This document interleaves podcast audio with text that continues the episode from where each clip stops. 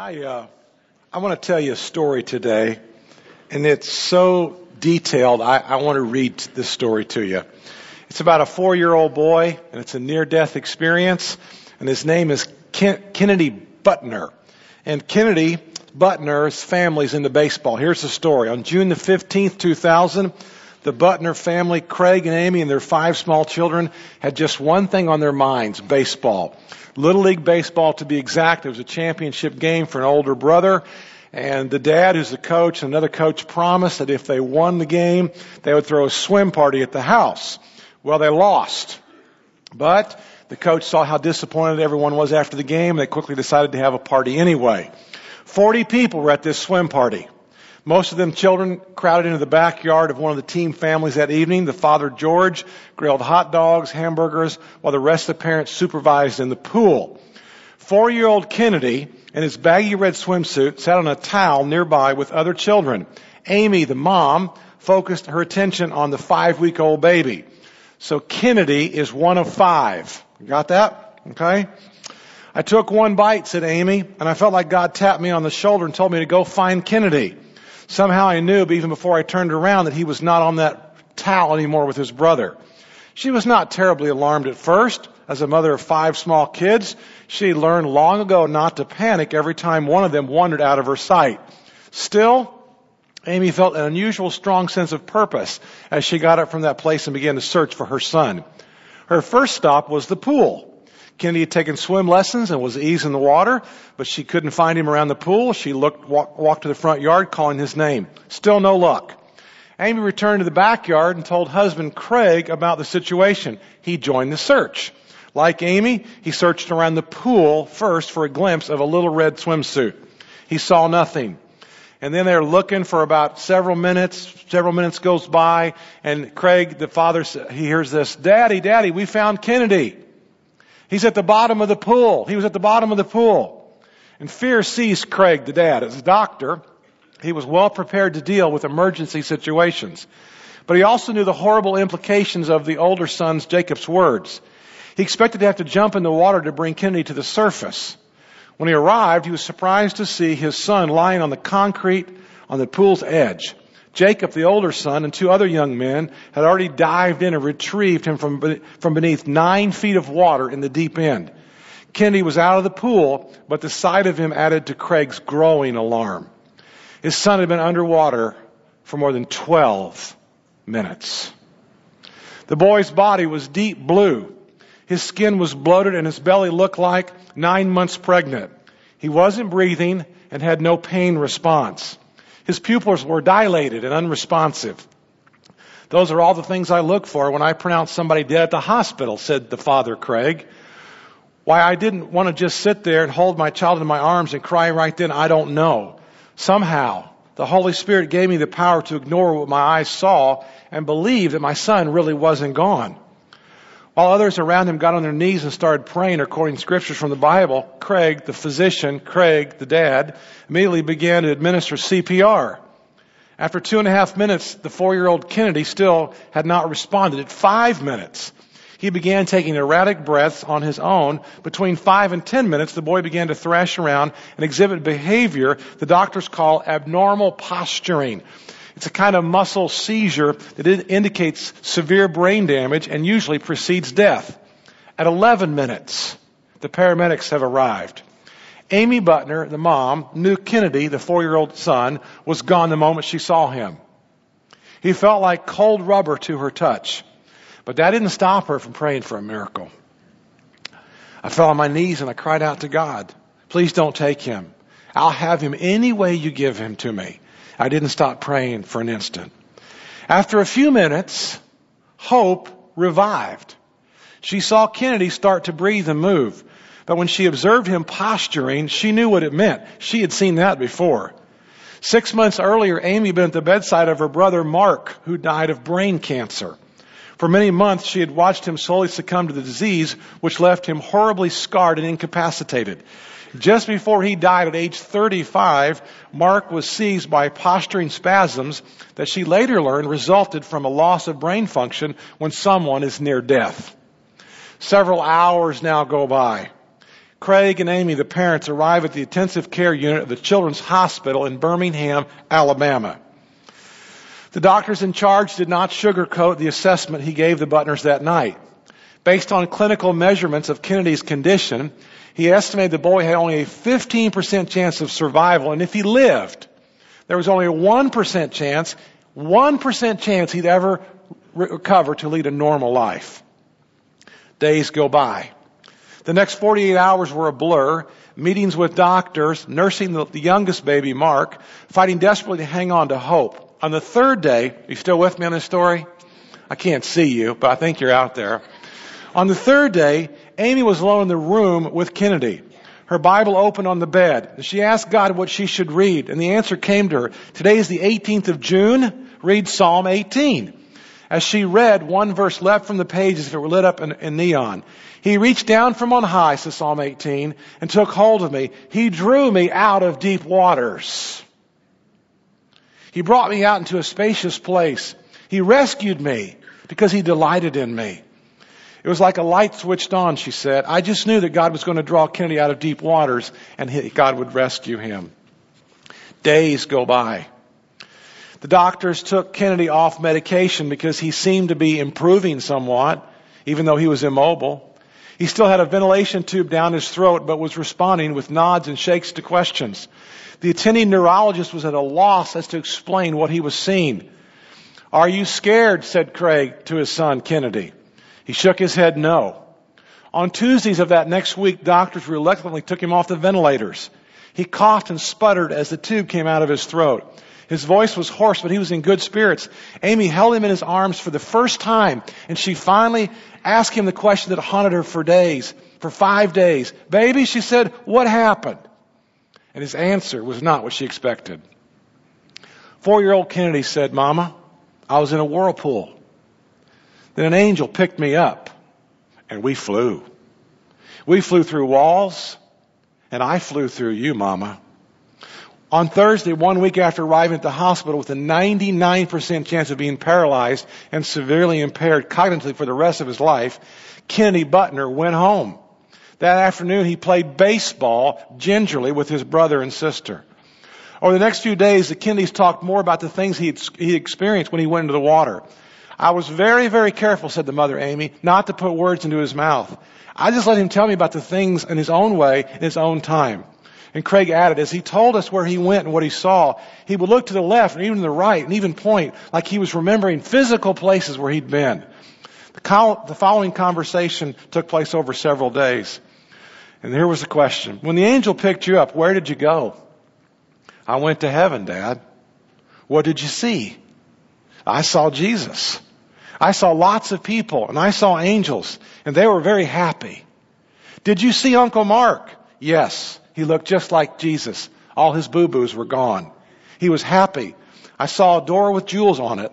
There was snow on the other side and they opened it. How did you get back? Uncle Mark pushed me down and an angel brought me back. You know, mommy, Jesus is coming back. There are thousands upon thousands of those stories. I'm not sure what to make of all of them. But I do agree with four year old Kennedy Butner when he said, Jesus is coming back. And that's really the whole essence of the Bible. When you look at the Old Testament, the Old Testament story is telling you that a Messiah is coming. All 39 books, a Messiah is coming.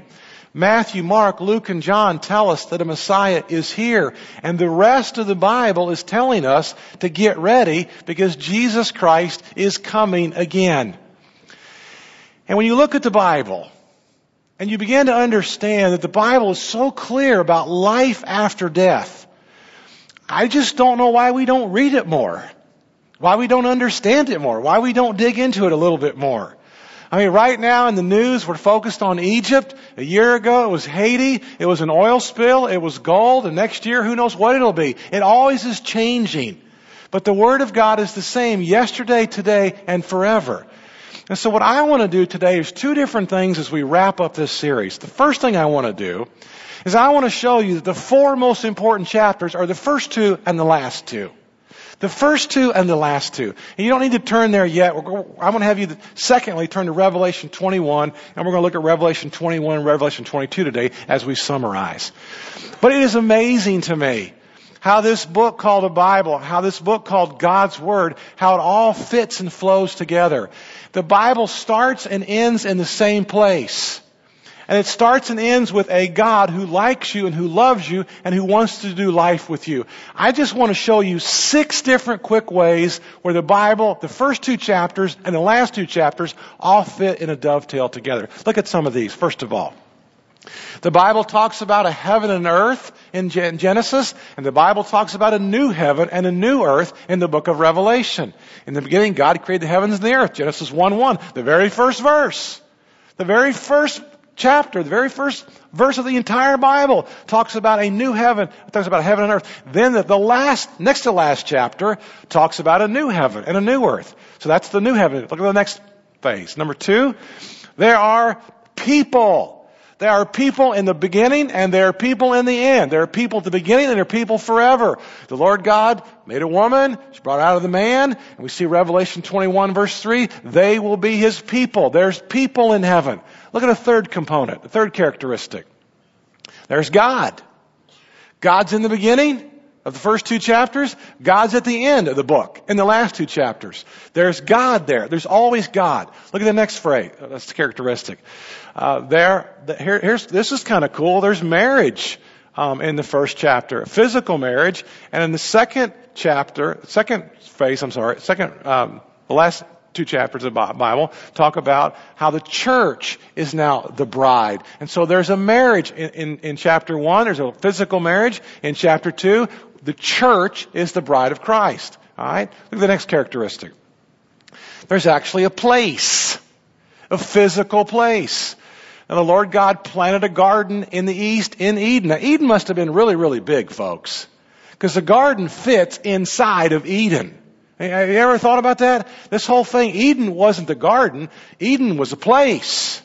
And the garden fit inside of Eden. And then in Revelation 22 verses 1, 2, and 3, again it talks about rivers and thrones and streets and trees. It's a physical place. Look at the next characteristic.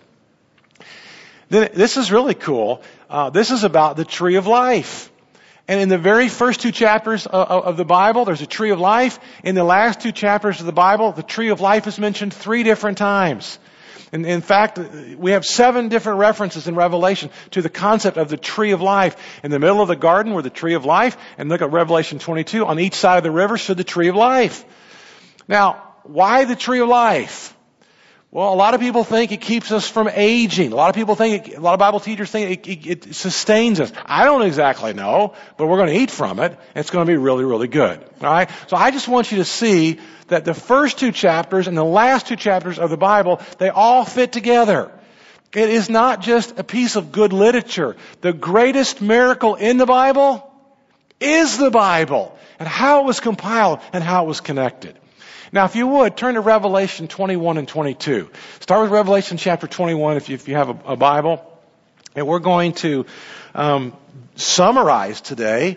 Uh, I've not ever done this quite this way before, and if it doesn't work, second service may get a, you know, something different. I don't know, but we're going to try it this way today. And, and I want you to see in these two chapters a lot of what we've discussed over the last five weeks is actually contained inside of Revelation 21 and 22. This is one revelation. It's not revelations. It's one revelation. That's a pet peeve of mine for those of you that are new didn't know that. All right, look at chapter, chapter 22, verses 1 through 5. Then I saw a new heaven and a new earth. For the first heaven, the first earth had passed away, and there was no longer any sea. I saw the holy city, the new Jerusalem, coming down from heaven from God prepared as a bride, beautifully dressed for her husband. And heard a loud voice from the throne saying, Now, finally, the dwelling of God is with men, and he will live with them. They will be his people. And God himself will be with them and be their God. And he will wipe every tear from their eyes. There will be no more death or mourning or crying or pain, for the old order of things has passed away. He who was seated on the throne said, I am making everything new. That's the point. That's the whole point. I'm making everything new. I'm making a new heaven. I'm making a new earth. Um, all these life after near death experience stories where there were good stories and good, good, you know, good things took place, the people came back and they said, you know what? I saw my grandmother. Or I saw my brother. Or I saw my, my child. And, and it's like they were new. It's like new skin, like, like brand new and fresh and, and, and everything is new. And the whole point about this is God is going to make everything new. And then he said, write this down for these words are trustworthy and they are true. Look at verses 6 through 8. He said to me, It is done. I am the Alpha and the Omega, the beginning and the end. Him who is thirsty, I will give to drink without cost from the spring of the water of life. So we got the tree of life, and we got the water of life. And so there's trees in heaven, and there's pure water. You don't have to buy bottled water. There's pure water in heaven. Okay? To him who is thirsty, I will give to drink without cost from the spring of the water of life. He who overcomes all this will inherit, and I will be his God. And he will be my son. And the whole point is, God wants to be your God. The whole reason you and I were created is God wants to do life with us. The whole reason that He expanded from just the Father, Son, and the Spirit and had fellowship with just the three and invites us into it is God wants to spend eternity with you and with me.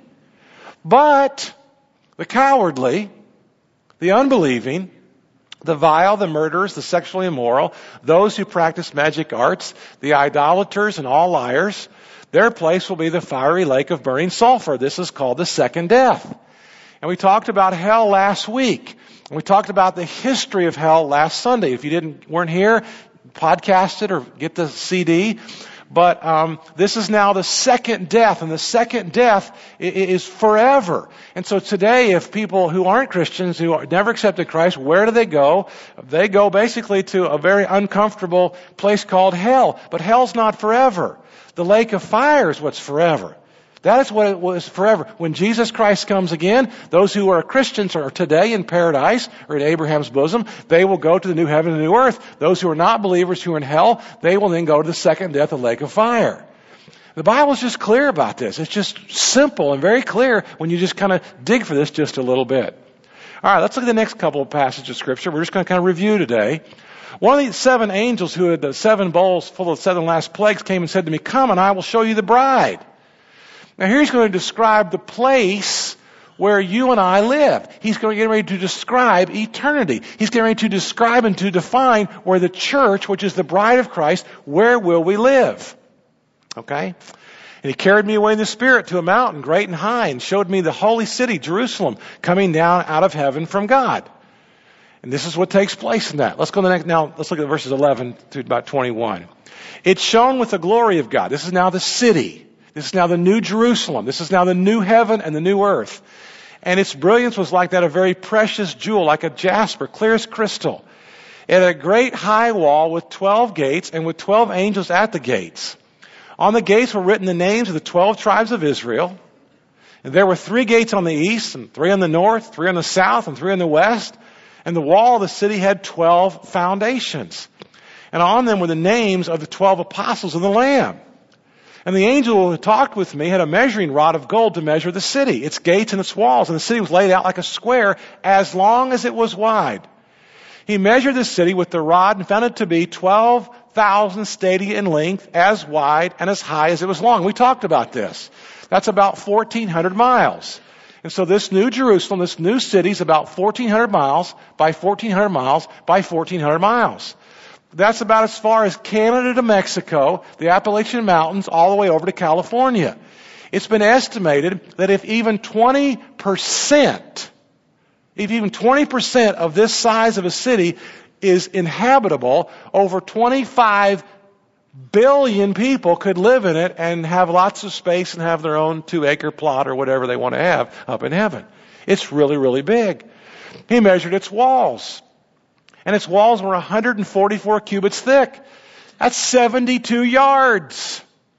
The walls of this city are 72 yards thick by man's measurement what the angel was using. This is huge. And the wall was made of jasper and the city of pure gold was pure as glass. And then it begins to describe this city.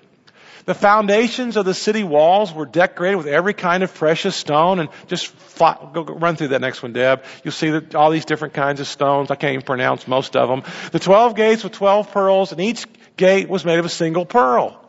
And the great street of the city was of pure gold, transparent gold. Look at verse 22. I did not see a temple in the city because the Lamb, the Lord God Almighty and the Lamb are its temple. Now why do you need a temple? Because you need a temple where you go offer sacrifices. You need a temple where you got to go make atonement for sin. You need a temple because you got to get right with God. There isn't a temple in heaven. Because you're already there. You're already right with God. You're already connected with God. You already made peace with God. Those who are there have already on this earth made peace with their incredible Heavenly Father. The city does not need the sun or the moon to shine on it. Now notice it doesn't say there won't be a sun or a moon. It just says it doesn't need one. It doesn't need one. I think there will be suns and moons, for the glory of God gives its light, and the Lamb is its lamp. In other words, the glory of God is so bright in that city that there's no night, there's no need for a sun, there's no need for a moon. It's an incredible Shekinah experience for those who get there. The nations will walk by its light, and the kings of the earth will bring their splendor into it. On no day will its gates ever be shut, for there will be no night there. The glory of God and of the nations will be brought into it. It's a great description. However, nothing impure will ever enter it, nor will anyone who does what is shameful or deceitful, but only those whose names are written in the Lamb's book of life. Now here's the point. You want your name in the Lamb's book of life. This is really, really important.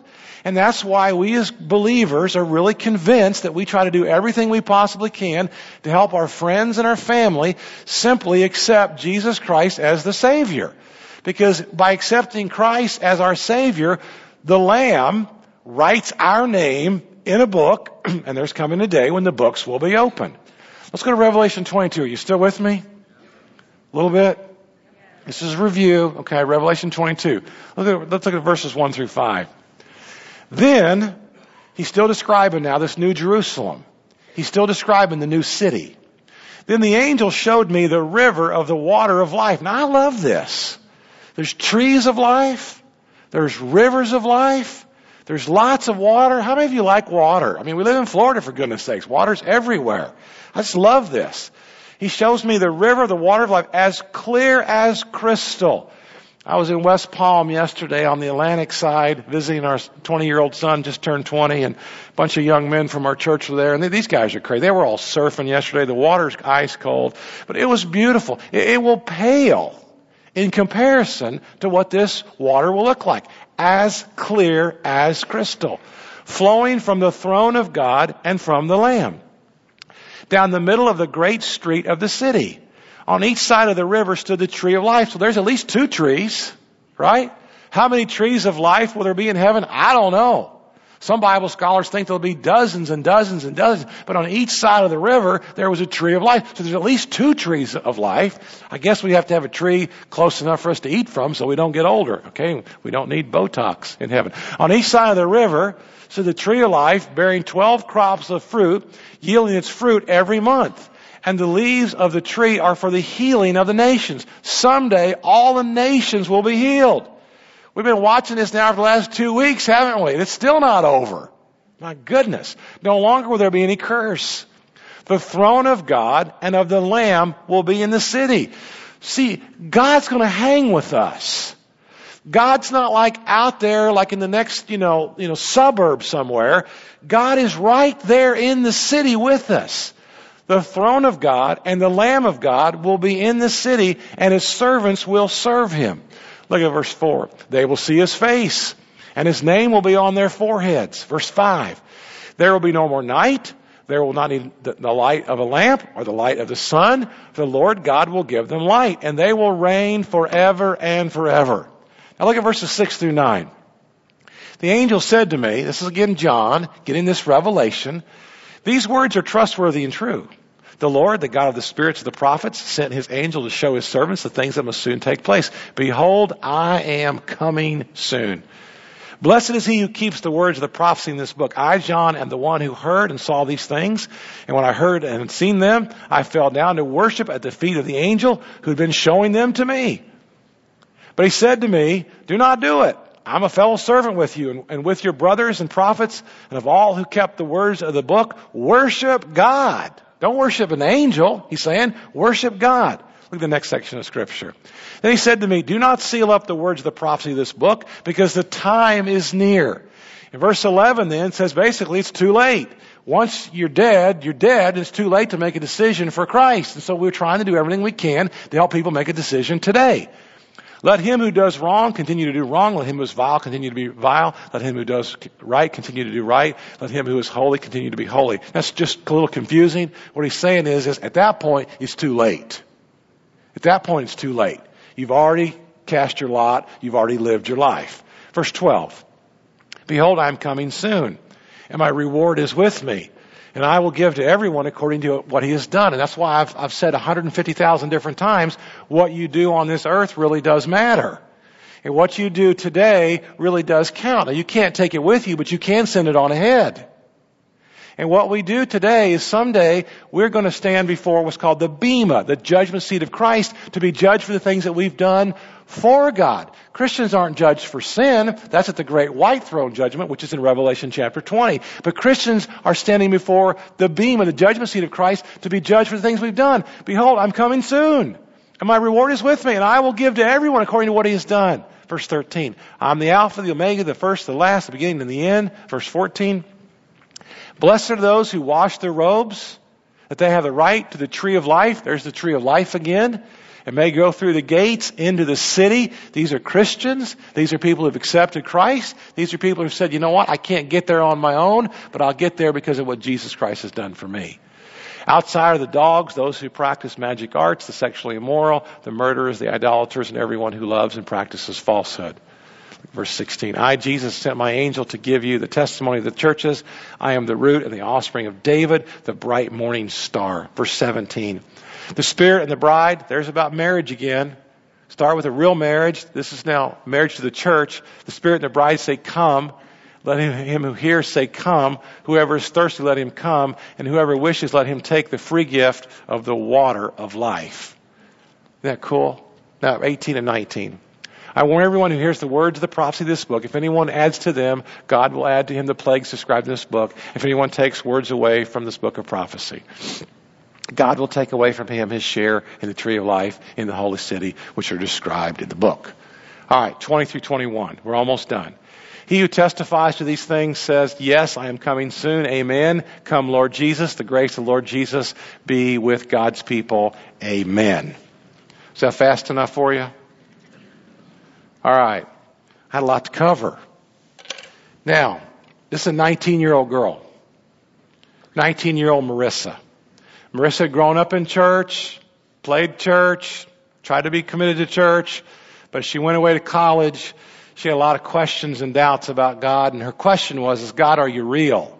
God, are you real? All I really want to know is God, is are, are you real?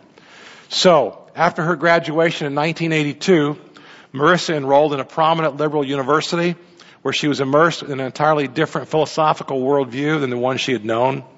On campus, God seemed to have been banished from every classroom and dormitory. And everywhere she turned, she was confronted by Darwinistic thinking and a deeply entrenched belief in science and reason as the only possible source of ultimate truth.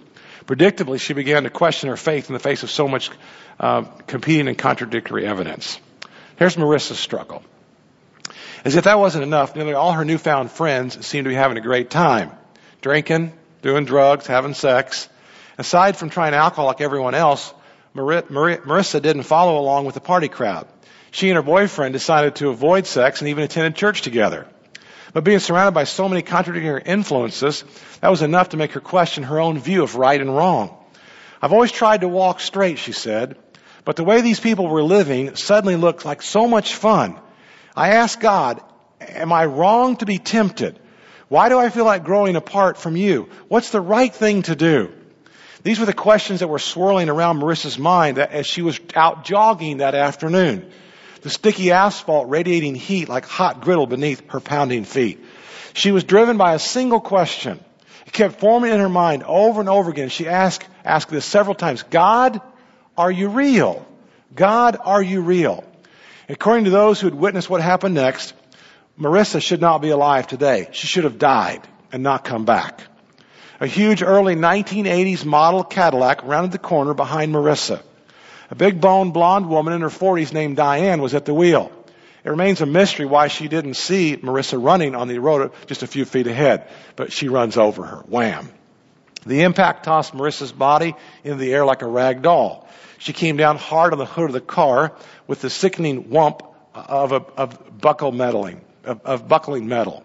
Reflexively, Diana slammed on the brakes. Marissa rolled off the hood and fell limply to the pavement beside the car. It finally came to a stop, with the rear wheel pinning Marissa's right leg to the ground. The catastrophe unfolded in less than two seconds. The on guard uh, lifeguard, the on duty lifeguard across the street watched it all in horrifying slow motion from his umbrella covered perch overlooking the pool. He was Marissa's age, a former high school classmate of hers, and he ran faster than he'd ever run to the scene of the, of the, of the accident, and he began to perform mouth to mouth resuscitation. Blood poured from a cut on her head. She was unconscious. And then she said this. Later on, she said this. She said, I immediately left my body. One minute I was running. The next minute I felt like I was outside of everyday life. It was dark. I don't mean creepy dark, just dark having your eyes closed. I couldn't see anything, but I knew God was very, very present. I, I felt really good.